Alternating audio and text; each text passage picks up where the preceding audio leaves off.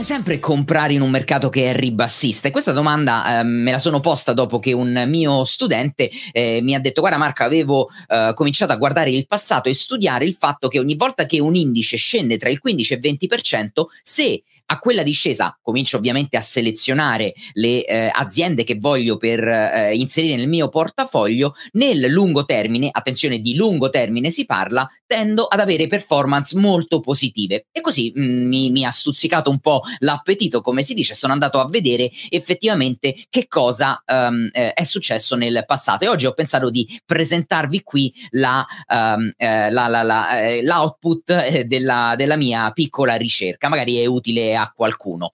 Ma prima, ragazzi, cerchiamo un attimo di eh, fare un po' il punto della situazione su quello che sta succedendo sui mercati in questo periodo, perché c'è stato un momento, eh, ieri è stato un momento eh, non voglio dire storico, importante dal punto di vista soprattutto meccanico. Perché?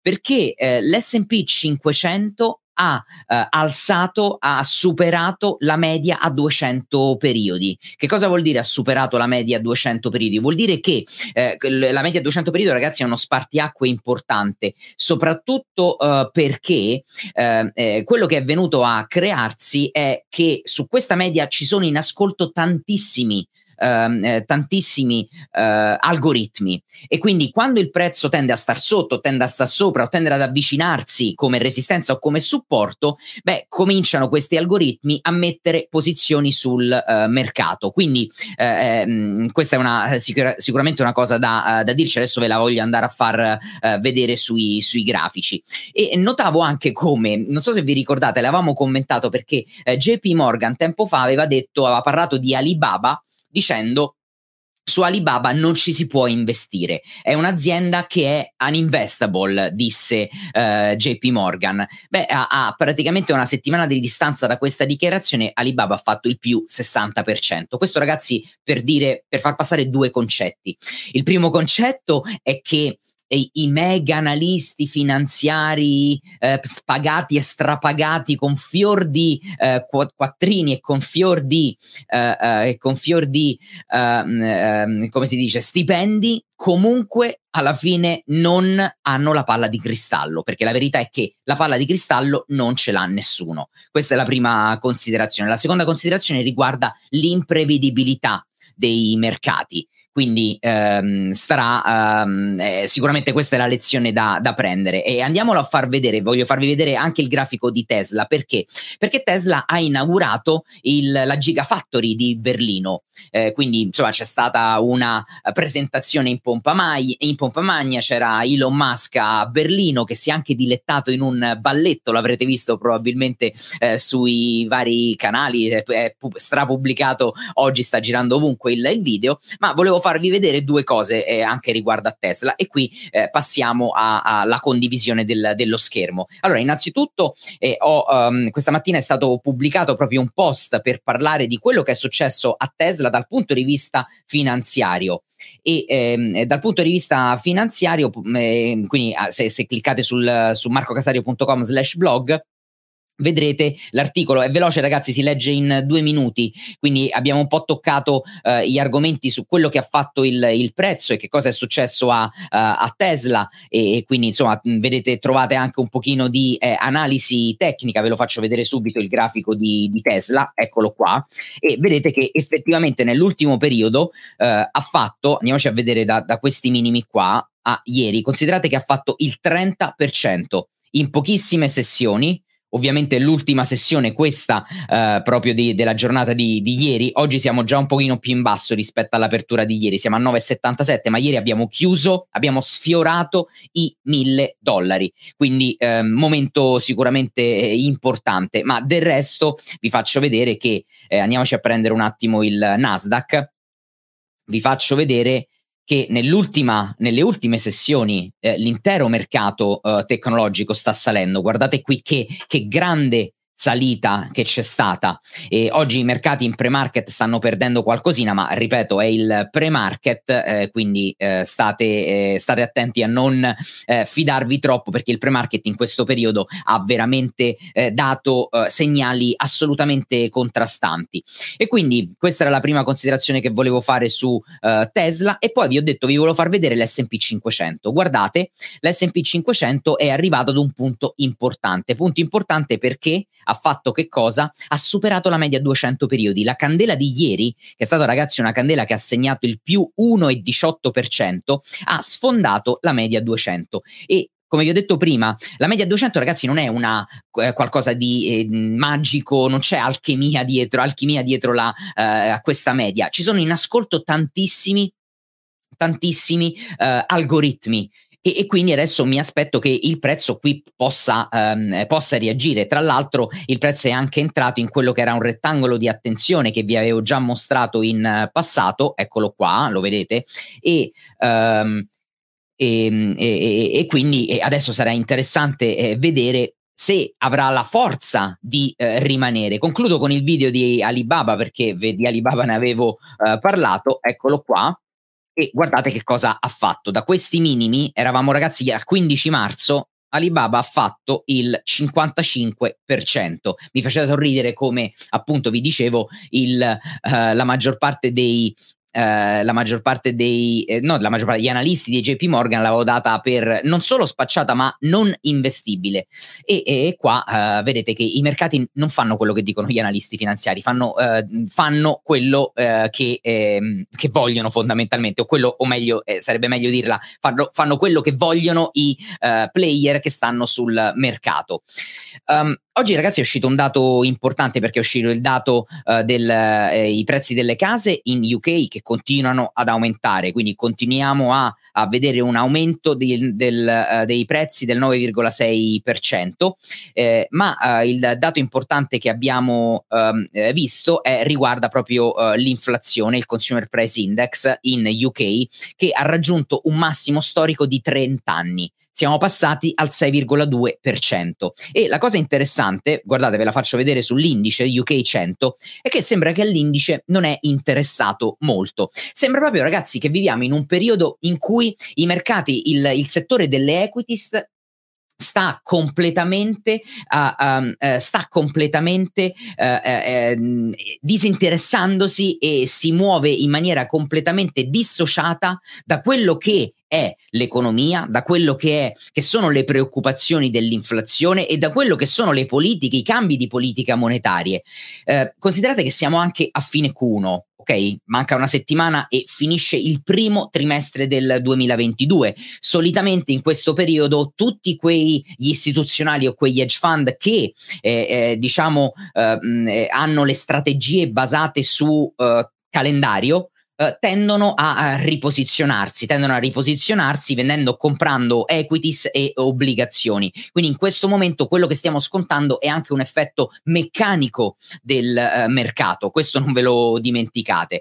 Eh, parliamo un attimo di Bitcoin perché oggi volevo dirvi eh, un paio di cose e innanzitutto eh, Bitcoin ha questo comportamento strano ultimamente. È correlato al settore delle equities, in particolare al Nasdaq, quando il Nasdaq scende.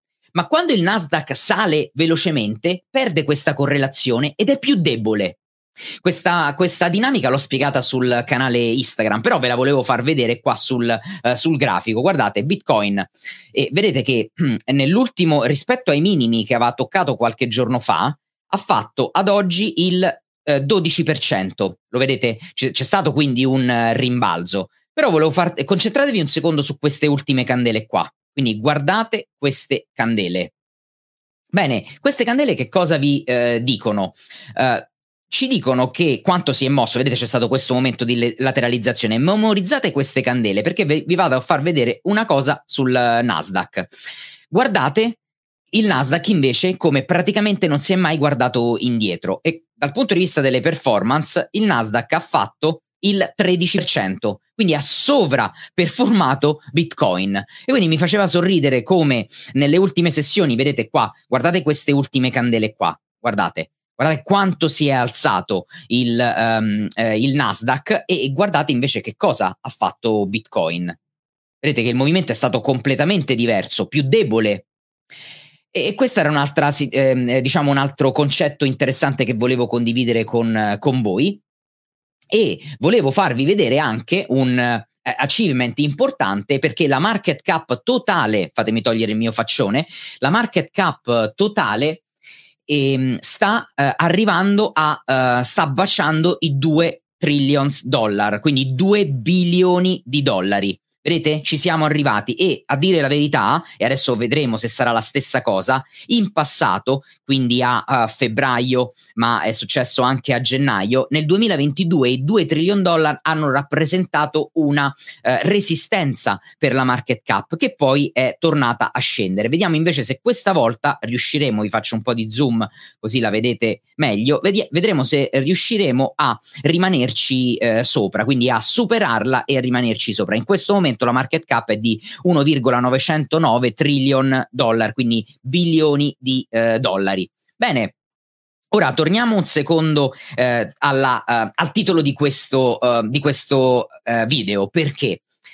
Perché ragazzi, vi ho detto se eh, la domanda che ho fatto è conviene sempre investire in un bear market? Lasciatemi darvi una risposta prima eh, di alto livello, ma che è una verità assoluta dipende dal, um, dipende da, dal um, time frame, quindi dall'orizzonte temporale. Quindi questo è il primo ragionamento. Breve termine, medio termine o lungo termine? Perché questo cambia completamente la storia che raccontiamo e che viene raccontata. Ora, eh, concentriamoci sul Nasdaq, perché la domanda del mio studente nasceva proprio sul Nasdaq e sui ritracciamenti del Nasdaq o sui crolli del Nasdaq e andiamo, vi vado ad accompagnare su quello che nel passato è successo al Nasdaq. E quindi arriviamo un attimo, torniamo un secondo qui e vi faccio vedere storicamente eh, i, ehm, i picchi che ci sono stati e i drawdown ok? Nel tempo sul Nasdaq 1973, 1970, cioè dal 73 al 74, dal 78, ehm, dal 9-13, da 13 marzo al 14 novembre, 1980, 81, 83, 87 e così via fino al 2020. Guardate qua i drawdown del Nasdaq, ok? Quindi vedete che è sceso, eh, qui ho riportato tutte le volte, in questa tabella è riportata tutte le volte che il Nasdaq scende più del 20%, ok? Quindi non ho preso le piccole flessioni meno 59%, meno 24, meno 24 e così via.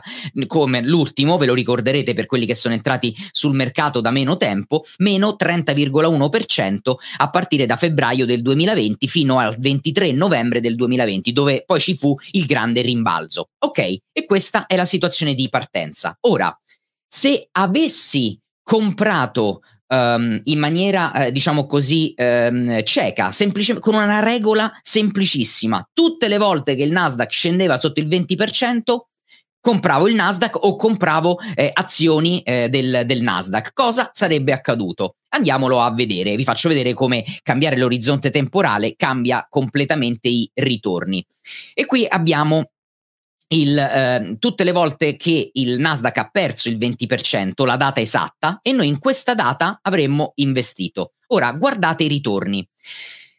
Guardate innanzitutto che ci sono solo tre ritorni negativi nel primo anno. Questa colonna qui vi mostra il primo anno, quindi a distanza di 12 mesi, che già è un orizzonte temporale medio, no? Non è un orizzonte temporale di breve termine. Bene, eh, il, nel 73 il ritorno è stato del meno 17,7%, nel 2000 il ritorno dopo un anno del meno 44%. Che cosa vuol dire meno 44%? Vuol dire che il Nasdaq, dopo aver fatto un meno 20%, ha continuato a scendere. Ha continuato a scendere abbondantemente. Stessa cosa è successa nel 2008. Quindi le ultime due grandi crisi, la, la bolla di internet e la grande crisi finanziaria, ehm, hanno visto un drawdown dopo 12 mesi importante di quasi il 50%. È un drawdown molto grande, ragazzi. Perfetto. Spostiamoci di time frame. Dopo tre anni, guardate questa colonna qua. Cosa è successo dopo tre anni? Allora, dopo tre anni abbiamo solo due occorrenze negative nel 1973 e nel 2000. Infatti, dopo tre anni, se noi avessimo investito non appena il Nasdaq avesse fatto il meno 20%, ok? Dopo tre anni saremo ancora in perdita del 9,1% nel 1973 e del 60, quindi molto pesante, 60,8% nel 2000. Ok? Invece avremo recuperato dopo tre anni l'investimento fatto nel 2008. Vi ricordate che dopo un anno nel 2008 eravamo in perdita del 43,2% e ne, dopo i tre anni in, eh, pro, saremmo stati in profitto di quasi il 17%. Ragazzi, tutte le altre occorrenze sono positive. Le vedete? Sono qua, tutte quante positive. Eh, spostandoci su cinque anni, di nuovo, l'unica occorrenza negativa, cioè l'unica performance negativa, rimane quella del 2000. Eccola qua, meno 48%. E il, il, resto è tutto in positivo, ragazzi, in, tutto in positivo non solo, ma tutto in positivo con grandi uh, profitti, perché qui vedete 190%, 150%, 125%, il 104 e il 181% nell'87 e nel 90. Quindi insomma profitti anche molto grandi. Solo nel 2000, dopo 5 anni, continuiamo ad avere un drawdown di quasi il 50%. Perfetto, ultima colonna. Dopo 10 anni, di nuovo, comunque, dopo dieci anni, abbiamo, continuiamo ad avere una performance negativa sull'investimento del 2000, che comunque sarebbe stato ad un meno 32%. Il resto è tutto quanto in territorio positivo. Vi faccio vedere una cosa. Quindi abbiamo capito che nel 95% dei casi saremmo andati in profitto dopo a distanza di eh, 3, 5 e 10 anni, eh, anzi 5 e 10 anni, ma eh, avremmo comunque conservato nell'anno peggiore in assoluto, la grande bolla di internet del 2000, 2000 avremmo conservato un drawdown del 30, 33%. Immaginate sopportare un drawdown per 10 anni. È pesante. Ovviamente, ragazzi, qual è l'assumption iniziale, l'assunzione iniziale? È che avessimo investito solo sul Nasdaq senza diversificazione. Qui il messaggio importante secondo me è che nel lungo termine si recupera tutto, statisticamente parlando, eh, ma la diversificazione gioca un ruolo fondamentale. Però volevo farvi vedere come dopo un anno, mediamente, guardate qua questa average, questa è, la, eh, è appunto la eh, media dei ritorni dopo un anno avendo investito Uh, subito dopo aver, eh, che il Nasdaq avesse toccato il meno 20%, mediamente il profitto sarebbe stato del 22,2%. Dopo tre anni del 52,3%, dopo cinque anni dell'86,6% e dopo eh, 10 anni del 328,1%. Quindi mh, mm, sicuramente estremamente interessante. L'ultima tabella che volevo farvi eh, vedere Ehm, eh, guardava, riguardava appunto i, ehm, quelli che eh, definisco gli additional drawdown, cioè dopo l'inizio di un bear market da meno 20%, che cosa ha fatto il, di quanto ancora è sceso il Nasdaq.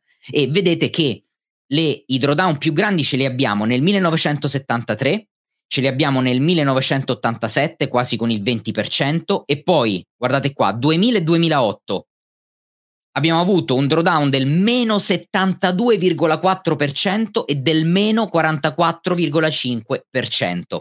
Quindi ragazzi, quali sono le conclusioni da, da trarre eh, eh, su, da, da quello che abbiamo visto?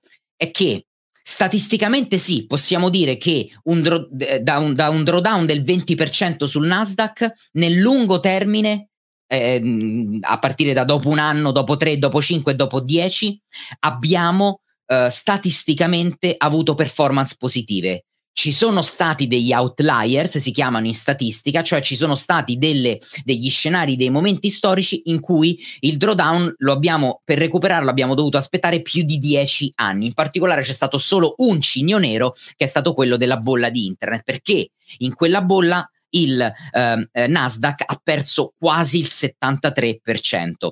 Questo per dirvi, secondo me, dal punto di vista del rischio e noi come investitori e come trader sempre a rischio dobbiamo pensare, non possiamo permetterci di perdere, di avere un drawdown che dura 10 anni, quindi dovremo avere una strategia che è più intelligente di una strategia meccanica basata su un'unica regola. Se un indice scende del 20%, allora compro. Bisogna parlare di diversificazione, dobbiamo parlare di entrata, entrate incrementali e non entrate tutte in una volta, come per esempio eh, questo esempio che vi ho eh, fatto. E perché vi ho fatto questo esempio, ragazzi? Beh, ve l'ho fatto perché se guardiamo quello che è successo al Nasdaq, e ve lo faccio vedere immediatamente, eccolo qua il Nasdaq, vedete che qui abbiamo avuto rispetto a, a, ai picchi, ai massimi, il Nasdaq ha perso il 22%. Quindi c'è stato meno 22%, c'è stato un siamo in bear market. E adesso la domanda che tutti si stanno facendo è: ma questo ritracciamento qua è un ritracciamento uh, di questo impulso ribassista o stiamo assistendo, come nel 2020, stiamo assistendo ad un recupero che tornerà ai massimi storici? Beh, se seguite questo canale sapete come la penso io, ma no, in realtà non sapete come la penso io, sapete quello che ci dicono i dati. I dati ci dicono che rispetto al V-top, cioè al recupero, aspettate ve lo faccio vedere perché magari qualcuno non se lo ricorda, eh. rispetto a questo recupero qua, torniamo, torniamo un po' indietro nel 2020, ecco qua, marzo 2020, febbraio-marzo, vedete, boom, discesa, crollo, meno 30%, mercato che è ripartito eh, e poi ha fatto massimi storici su massimi storici. Ragazzi, rispetto a quel momento, le condizioni del credito, le condizioni delle politiche monetarie, delle politiche fiscali sono completamente diverse. Completamente. Perché lì le banche centrali e i governi eh, dove hanno iniettato una quantità di eh, liquidità incredibile e in questo modo, in maniera drogata, hanno fatto riprendere i mercati. Adesso siamo nella situazione opposta, perché siamo nella situazione in cui l'inflazione è alta e in cui le banche, banche centrali stanno facendo eh, quantitative tightening e stanno alzando i tassi di interesse. Lasciatemi dire anche un'altra cosa. Il, um, eh, la, la, rispetto al discorso che ha fatto qualche giorno fa la Federal Reserve, la banca centrale americana, c'è qualcosa che non, non, non suona giusto. Non so quanti di voi l'hanno intuito, no? Però perché c'è qualcosa di strano? Perché quello che afferma la Federal Reserve è la, l'economia è calda, l'economia è forte, l'economia è robusta, l'economia si tiene, può assorbire l'aumento dei tassi di interesse. Prima affermazione. Seconda affermazione.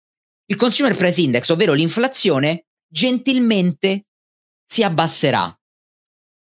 Queste due cose, ragazzi, non possono avvenire in contemporanea. Queste due frasi, una esclude l'altra. Se l'economia è calda, l'inflazione si alza. Motivo per cui sta alzando i tassi di interesse la Federal Reserve e sta facendo quantitative easing. Sta facendo queste cose proprio per abbassare, eh, rallentare l- l'economia, per abbassare l'inflazione. Quindi a- attenzione a di nuovo affidarsi sempre di quello che, eh, che dicono eh, le, le, banche centrali o chissà chi altro.